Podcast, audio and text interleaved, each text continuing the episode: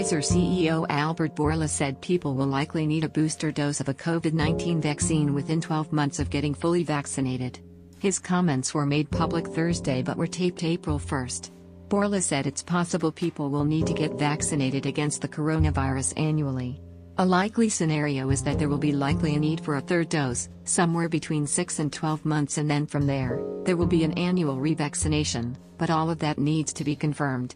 And again, the variants will play a key role, he told CNBC's Bertha Coombs during an event with CVS Health. It is extremely important to suppress the pool of people that can be susceptible to the virus, Bourla said.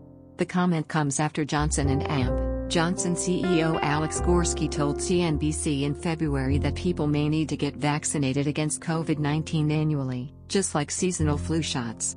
Researchers still don't know how long protection against the virus lasts once someone has been fully vaccinated. Pfizer said earlier this month that its COVID 19 vaccine was more than 91% effective at protecting against the coronavirus and more than 95% effective against severe disease up to six months after the second dose. Moderna's vaccine, which uses technology similar to Pfizer's, was also shown to be highly effective at six months. Pfizer's data was based on more than 12,000 vaccinated participants. However, researchers say more data is still needed to determine whether protection lasts after six months.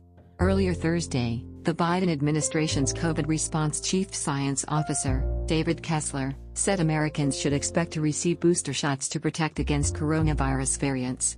Kessler told U.S. lawmakers that currently authorized vaccines are highly protective but noted new variants could challenge the effectiveness of the shots. We don't know everything at this moment, he told the House Select Subcommittee on the Coronavirus Crisis. We are studying the durability of the antibody response, he said. It seems strong, but there is some waning of that, and no doubt the variants challenge, they make these vaccines work harder. So I think for planning purposes, planning purposes only, I think we should expect that we may have to boost.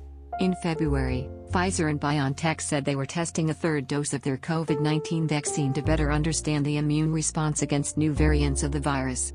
Late last month, the National Institutes of Health started testing a new COVID vaccine from Moderna in addition to the one it already has, designed to protect against a problematic variant first found in South Africa.